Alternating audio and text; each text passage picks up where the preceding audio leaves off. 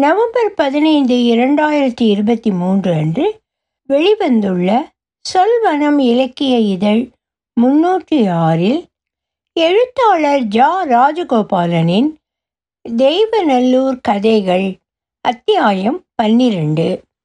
ஒலிவடிவும் Saraswathi Thiagarajan Boston. நான் யூகித்தபடியே அன்று மாலை பிரேமை பெரிய கோவிலுக்கு உமையொரு பாகன் கோவில் நாங்கள் அழைத்து செல்ல வேண்டும். மெஜுரா சங்கீதாவை அழைத்து வருவார். பிரேமையும் சங்கீதாவையும் பேச செய்துவிட்டால் விஷயங்கள் சரியாகிவிடும் என சிவாஜி சொன்னார். கூடவே யாருக்கும் இது தெரியக்கூடாது எனவும் குறிப்பாக சம்பந்தப்பட்ட இருவருக்கும் தெரியவே கூடாது எனவும் சொன்னார். எந்த இடத்தில் இருவரும் சந்திக்க வேண்டும் என்ற திட்ட செயல்முறையையும் விளக்கினார். அதன்படி உள்பிரகாரத்தின் வடமேற்கு மூலையில் இருக்கும் ஆறுமுகனையினார் சன்னதி தெரிவு செய்யப்பட்டது. இதற்கு நடுவே எங்கள் அணியின் மூமா நாங்கள் இருவரும் ஏதோ செய்கிறோம் என்பதை குறிப்பால் உணர்ந்து என்ன செய்கிறோம் என கேட்டுக்கொண்டே இருந்தார். பிரேமிடமே சென்று தான் கேட்கப் போவதாக மூமா மிரட்ட ஆரம்பித்ததும் சிவாஜி வேறு வழியின்றி எங்கள் ஏற்பாடுகளை சொல்ல வேண்டியதாயிற்று. சிவாஜி மூமாவிடம் தான் காரணங்களை தனியே விளக்குவதாகச் சொல்லி மறுநாள் இளம் நேரம் குறித்தார். கூடவே முதல் நாள் மாலை நியூஸ் சந்திரனிடம் சற்று நேரம் தனியாக பேசினார். என்னிடம் கூட என்னவென்று சொல்லவில்லை. மூமாவிடம் நாங்கள் இந்த ஏற்பாடுகளை சொன்னாலும் பிரேம் அழுததையோ அதற்கு காரணமான வாகை மரத்தடி சந்திப்பை குறித்தோ சொல்லவில்லை. மூமா இந்த அத்தியாயத்தை வாசிக்காத இந்த நொடிவரை அவருக்கு சம்பவங்களின் உள்ளடுக்குகள் தெரியாது. சம்பவங்களின் உள்ளடுக்குகள் தெரியாத நிலையிலேயே மூமா பிரேம் சங்கீதா சந்திப்புக்கு கடும் எதிர்ப்பை பதிவு செய்தார். அந்த எதிர்ப்புக்கான தகுந்த காரணங்களை விளக்குமாறு உயர்மட்ட குழு சிவாஜி நான் நியூஸ் சந்திரன் உயர்மட்ட குழு தற்காலிக உறுப்பினர் சேமியா மற்றும் நிரந்தர உறுப்பினர் செண்பக விநாயகர் கேட்டபோது மூமா முன்வைத்த காரணங்களை மூன்றாக சுருக்கி சொல்லலாம். ஒன்று அணியினர் அனைவரது ஒப்புதலையும் பெறாமல் குழுவின் சில உறுப்பினர்கள் மட்டும் தன்னிச்சையாக செயல்படுவது தன்னையும் உயர்மட்ட குழுவில் சேர்க்காமல் இருப்பது. இரண்டு பிரேம் எனும் ஒற்றை உறுப்பினரின் பெருமையை மீட்பதற்காக மொத்த குழுவினரையும் பணிகளில் ஈடுபடுத்துவது. நானும் ஊழப்பால் கூட சண்டை போட்டு அவன்கிட்ட பேசாமல் இருந்தேம்லா அப்போ நீங்கள்லாம் இப்படித்தான் எனக்கு ஏண்டுக்கிட்டு வந்தியால? முதல் இரண்டு காரணங்களை விட முக்கியமாக கருதும் மூன்றாவது பொட்ட பிள்ளையங்கிட்ட போய் கெஞ்சினா நமக்கு என்னெல்லாம் மரியாதை இருக்குது நான் ஒன்றும் சூடு சரணம் கெட்டு போகல. மூவா இவ்வாறாக பேசுவார் என்பதை எதிர்பார்த்திருந்தாலும் இவ்வளவு விரைவாக வாயால் வாழ் வீசுவார் என்பதை ஜீரணிக்க முடியாத என்னால் உடனடியாக அவருக்கு எதிர்வினை ஆற்ற முடியவில்லை. ஆனால் வழக்கம் போல சிவாஜி இதற்கும் தயாராகவே இருந்தார். சரிடே இப்போ என்ன செய்யணுங்க? என அவரது வழக்கமான நிதான போக்கை இன்னும் நிதானமாக்கி கேட்டார். மூமா பதில் தாக்குதலையே எதிர்பார்த்திருந்ததால் இந்த கையுறலில் வெற்றிலை இழிக்கும் கிழவித்தனமான எதிர்வினையை எதிர்பார்க்கவில்லை. ஆகவே உடனடியாக பதிலின்றி பதட்டம் அடைந்தார். பிரேம் பொட்ட பிள்ளைகிட்ட பேசக்கூடாது. அம்புட்டு தான் பிரேம் அந்த பிள்ளைங்கள்கிட்ட பேசக்கூடாதா? சங்கீதா கிட்ட பேசக்கூடாதா? சிவாஜி கிழவி வாழை உரையிலிருந்து உருவும் ஒலி எனக்கு மட்டும்தான் கேட்டது. பதட்டத்தில் மூமா தன் தற்காப்பை மறந்திருந்தார் ஆமாம் அவன் சங்கீதா கிட்ட பேசக்கூடாது. அதனடே அவன் சங்கீதாட்ட மட்டும் பேசக்கூடாது. மற்ற பிள்ளைகள்கிட்ட பேசினா உனக்கு சொரணங்கட்டு போவாதோடே கிழவியின் வாழ்வீச்சு மூமாவின் முகத்தில் கீரலை உண்டு பண்ணிவிட்டது. பசியும் ரத்தம் மூமாவை நிலையிழக்க செய்ய ஆரம்பித்தது. அந்த புள்ள சங்கீதாவை பிரேம் தானே மாட்டி விட்டான். இப்போ எதுக்கு அவ கூட பேசணுங்க? இவன் ஒவ்வொரு மட்டமும் மாற்றி மாற்றி எதையாச்சும் செய்வான். நாமளும் இவனுக்கு ஒவ்வொரு மட்டமும் ஏண்டுக்கிட்டு நிற்கணுமால அவன் நமக்கு பாடம் சொல்லி கொடுத்துருக்கான். நல்ல அணி முதல் இடத்துல கொண்டு வச்சிருக்கான். சார்கள்கிட்டையும் டீச்சர்கள்கிட்டையும் நமக்கு நல்ல பேர் எடுத்து கொடுத்துருக்கான். நான் அவனுக்கு செஞ்சா என்னடை தப்பு? கிழவி வாழை உரையில் இடாமலேயே வெற்றிலை போட ஆரம்பித்தாள். கிழவியின் நிதானம் மூமாவை நிலையிழக்க வைத்தது. அதுக்குன்னு பிரேம் சங்கீதா கிட்ட பேசாமல் இருந்தால் தான் எல்லாருக்கும் நல்லது. கிழவி வாழை விட கூர்மையான காதுகளை உடையவள். எல்லாருக்கும் நல்லதுன்னு யாருடைய சொன்னா? சேமியா நம்ம அணிக்காரங்க யாராவது அப்படி சொன்னானுவளான்னு கேளுல. சேமியா காலிழத்து திரும்பிய நொடியில் மூமா பதற்றமடைந்தார். நம்ம அணியிலிருந்து யாரும் சொல்லலை. சேமியா தேங்கி நின்றார். அப்ப வேற யாருடைய சொன்னா? கிழவியின் கைவாள் நுனி மூமாவின் தொண்டையை தொட்டு நின்றது. மூமா திகைப்படைந்தார். சிவாஜி நியூஸை ஏறிட்டார் நியூஸ் சந்திரன் முகத்தை இரக்கமாக்கி கொண்டு சொன்னார். ஊழப்பால் தான்ல சொன்னான் மூமா திகைப்பிலிருந்து ஆத்திரத்துக்கு மாறுவது தெரிந்தது. என்னல? விளையாடுதீங்களா? அவனுக்கும் எனக்கும் என்னல பேச்சு? நீ தான் பாத்தியோ? மாயிராண்டி. நியூஸ் அரைக்கண்ணால் சிவாஜியை பார்த்துவிட்டு முந்தா நேற்று சாயந்தரம் புளிய மரத்தடியில் ஊழப்பால் உங்ககிட்ட பிரேமையும் சங்கீதாவையும் பேச வைக்க சிவாஜி ஏண்டுக்கிட்டு வாரான். அவனை அரவங்காட்டாமல் இருக்க வச்சா மூணு நாளைக்கு சீம்பால் தாரேன்னு உங்ககிட்ட சொன்னான். நீ அஞ்சு நாளைக்கு தருவியான்னு கேட்ட அவனும் சம்மதிச்சாம்லடே. சதித்திட்ட பேச்சுவார்த்தைகளில் ஈடுபடும் மறைவிடங்கள் கவனமாக தேர்ந்தெடுக்கப்பட வேண்டும். அம்மறைவிடங்களுக்குள் மறைவிடங்கள் இருக்கலாகாது எனும் உளவு செயல்பாட்டின் அடிப்படையை மூமா மறந்திருந்ததன் விளைவோ சிவாஜி கிழவி வாளை மூமா தொண்டைக்குழி வரை கொண்டு நிறுத்தியது.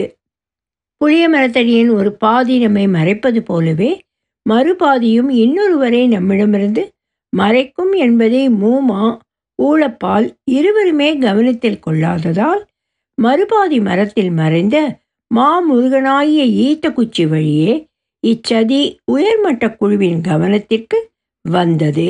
மூமா வியூகத்தில் மாட்டிய அபிமன்யு நிலையை அடைந்தார். ஏல மூமா அம்புட்டு பண்டம் தினாம தின்னும் உனக்கு கொதி ஆறலையால? ஓழப்பால் உங்ககிட்ட கேட்டதே தெண்டில் ஏவி விட்டுத்தாம்ல பிரேமும் சங்கீதாவும் சண்டையாக இருக்கிற வரைக்கும் ஒழுங்காக படிக்க மாட்டாங்கன்னு அவன் கணக்கு போடுதான். சரியாக படிக்காட்டி நம்ம அணிக்கு மரியாதை கிடையாதுன்னு அவனுக்கு தெரிஞ்சிருக்கு. உனக்கு தெரியலையால? அஞ்சு நாள் அவன் பண்டம் தருவானா? சரி பிறகு?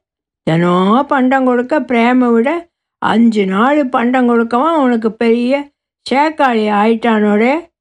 கிழவி வாழ்முனையை ஊசி முனையாக்கி மூமாவின் வர்மப்பள்ளிகளை மட்டுமே தொட்டு விளையாடினாள். மூமா தலைகவிழ்ந்து நின்றான். சிவாஜி மேலும் ஒன்பதரை நிமிடங்கள் உரையாற்றி மூமாவின் பதிலை எதிர்பார்த்து நின்றார். மூமா தனக்கு வாயில் புண்ணிருப்பதாகவும் சீம்பால் தின்பதே அதற்கு மருந்து என்பதால் தான் அவனிடம் பேசியதாகவும் மெய்யாகவே தனக்கு பிரேம் மேல் காழ்ப்புணர்ச்சி ஏதும் இல்லை என்றும் தன்னிலை விளக்கம் அளித்தார். மேலும் ஊழப்பாலிடம் அவ்வாறு பேசி சீம்பாலை மட்டும் பெற்றுக்கொண்டு அவன் சொல்வதை செய்யாமல் அவனை ஏமாற்றிவிடும் நல்ல உள்நோக்கமும் தன்னிடம் அப்போது இருந்ததாகவும் இப்போதும் இருப்பதாகவும் கூடுதல் விளக்கமும் அளித்தார். கூடவே தன்னை சரியாக புரிந்து கொள்ளாத அணியினர் தன்னை புண்படுத்துவதாகவும் தான் மிகுந்த மன உளைச்சல் அடைந்து விட்டதாகவும் கூறி கண் கலங்க முயற்சித்தார். முயற்சி திருவினையாகும் முன்பே இரு கேள்விகள் முறையே நியூஸ் சேமியாவிடமிருந்து வந்தன. ஒன்று நீ அவ்வளோ நல்லவன்னா நாங்கள் கேட்கறதுக்கு முன்னக்கூட்டியே நீயே வந்துள்ளட சொல்லியிருக்கணும். நாங்கள் கேட்க வரைக்கும் ஊழப்பால் உங்ககிட்ட பேசினான்னு நீ சொல்லாமத்தானே இருந்த? இரண்டு அவன் சொன்ன மாதிரி கேட்கக்கூடாதுன்னு நினச்சிருந்தா?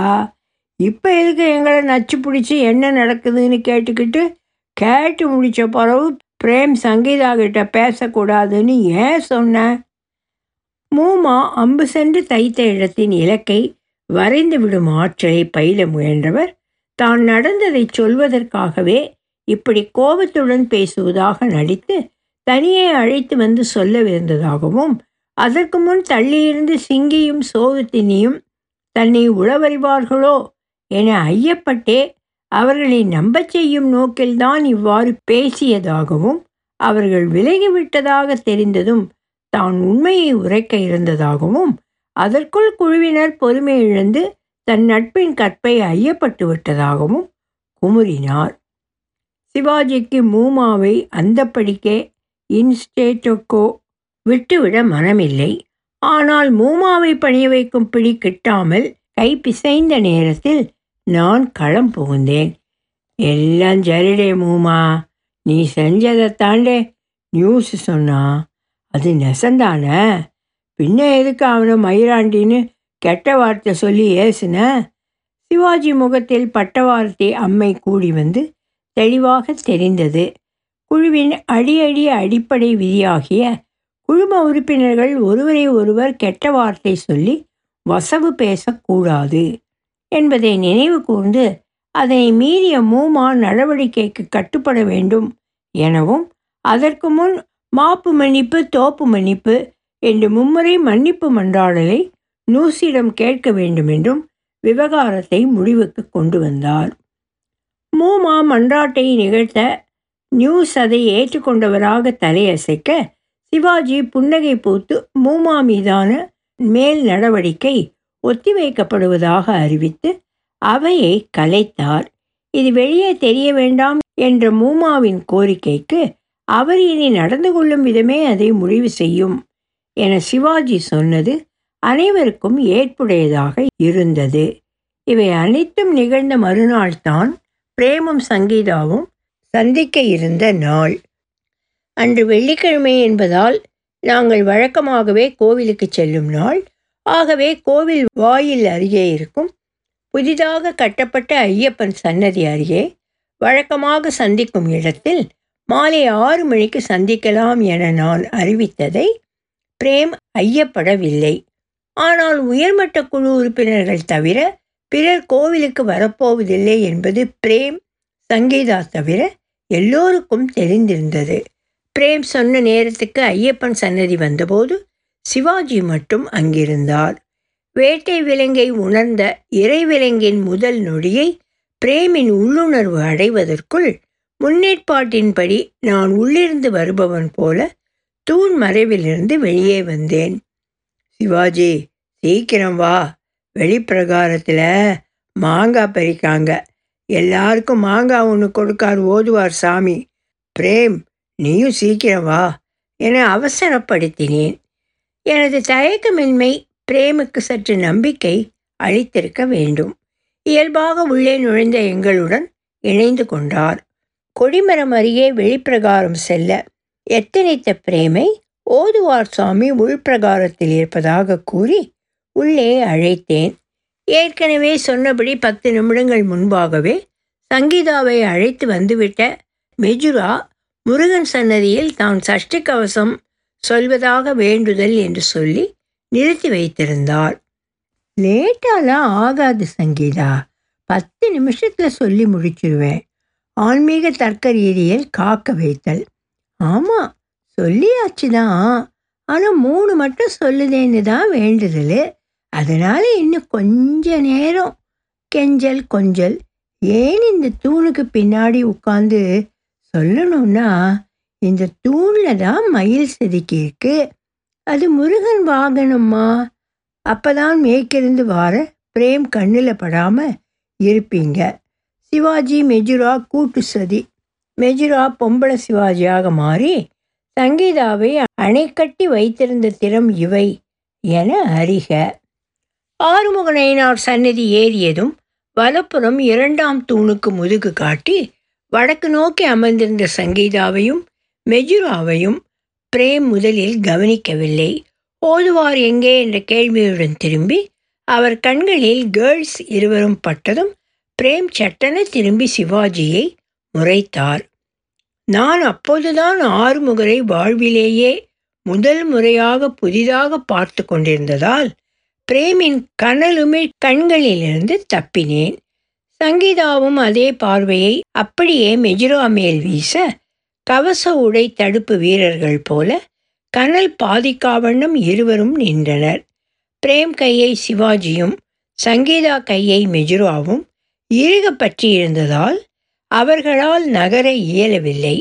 முதலில் எதிர்வினை ஆற்றியது சங்கீதாதான் எங்களை நோக்கி முதலடி எடுத்து வைத்ததுமே மெஜுராவின் கைப்பிடி இழகியது. நெருங்கி வந்தவர் ஒரே நேரத்தில் இரு திறத்திலும் பாயும் அம்பு போல சிவாஜி மெஜுரா மேல் பார்வை வீசி நீங்களாம் தான் சேர்ந்து இப்படி செய்ததா? என மலையாளமிழில் முடித்தார். என் பக்கம் பார்வை வராமைக்கு அறிஞர் நாகசாமியை வெல்லும் நோக்கில் ஆறுமுக ஆய்வை தொடர்ந்து நான் மேற்கொண்டிருந்ததே காரணம்.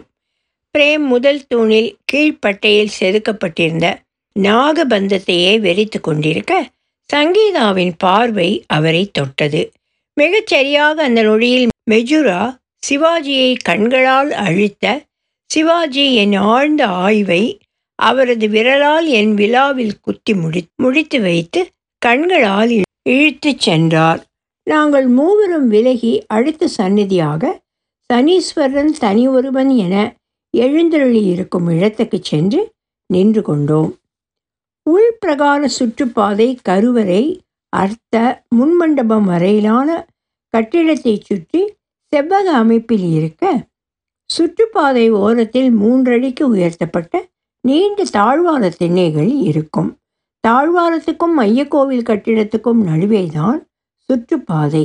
இந்த தாழ்வாரங்களில்தான் நாயன்மார்கள் சப்தமாதாக்கள் ஜுரதேவர் ஆகியோர் தெற்கு சுற்றிலும் தெற்கு சுற்று மேற்கை முற்றும் சந்தில் கிழக்கு நோக்கி அமர்ந்திருப்பவர் கன்னிமூல கணபதி சோமாஸ்கந்தர் பஞ்சலிங்கங்கள் காசி விஸ்வநாதர் விசாலாட்சி மகாலட்சுமி சரஸ்வதி விஷ்ணு ஆகியோரை மேற்கு சுற்றிலும் காணலாம்.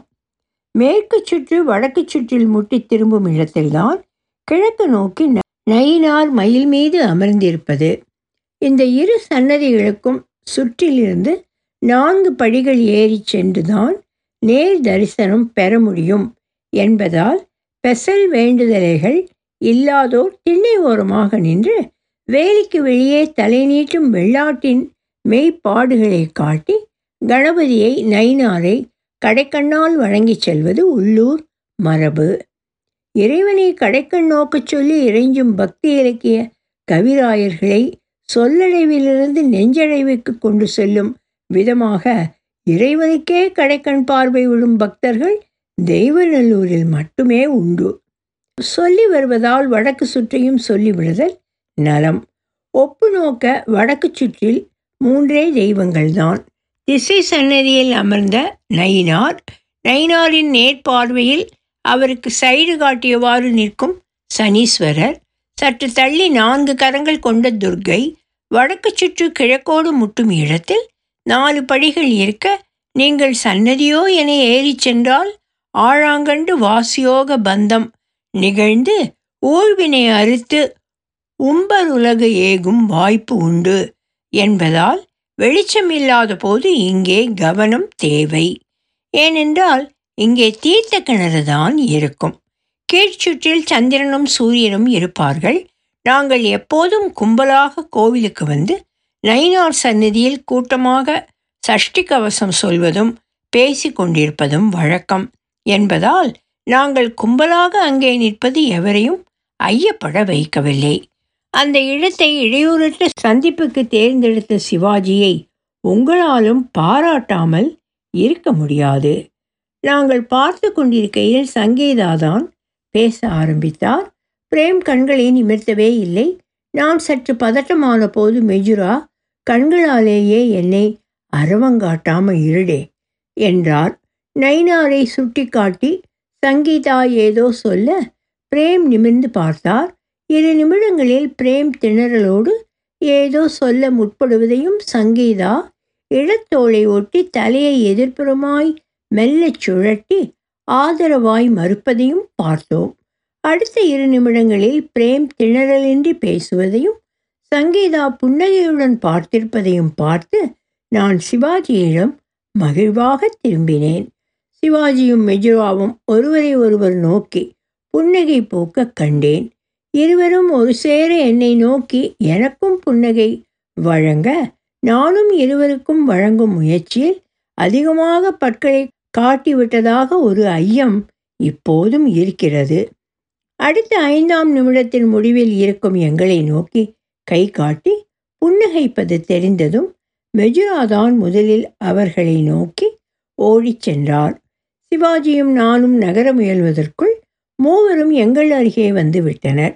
சனீஸ்வரனின் நேர்பார்வையில் நாங்கள் என்ன செய்வதென தெரியாமல் மாறி மாறி புன்னகைகளை பரிமாறிக்கொண்டோம் இதனை அடுத்து வந்த ஒவ்வொரு நாட்களும் எட்டாம் வகுப்பின் முழு ஆண்டும் என்று நினைத்தாலும் உடம்பின் இரத்த சர்க்கரை அளவை கூட்டிக்கொண்டே சென்று இரத்த அழுத்தத்தை தியானத்தில் ஆழ்ந்த யோகியின் அளவுக்கு குறைத்தும் வைக்கக்கூடிய மாயத்தை செய்தவை. பன்னிரண்டு ஆண்டுகள் பள்ளி படிப்பில் எந்த வகுப்பை மறக்க முடியாத வகுப்பாக குறிப்பிடுவீர்கள் என்று கேட்டால் நாங்கள் அனைவருமே எந்த தயக்கமும் இன்றி எட்டாம் வகுப்பை குறிப்பிடுவோம். இனி வரவிருக்கும் நாட்கள் இனிய நாட்கள். தெய்வநல்லூர் கதைகள் தொடரும். ஒலிவடிவும் சரஸ்வதி தியாகராஜன் பாஸ்டன்.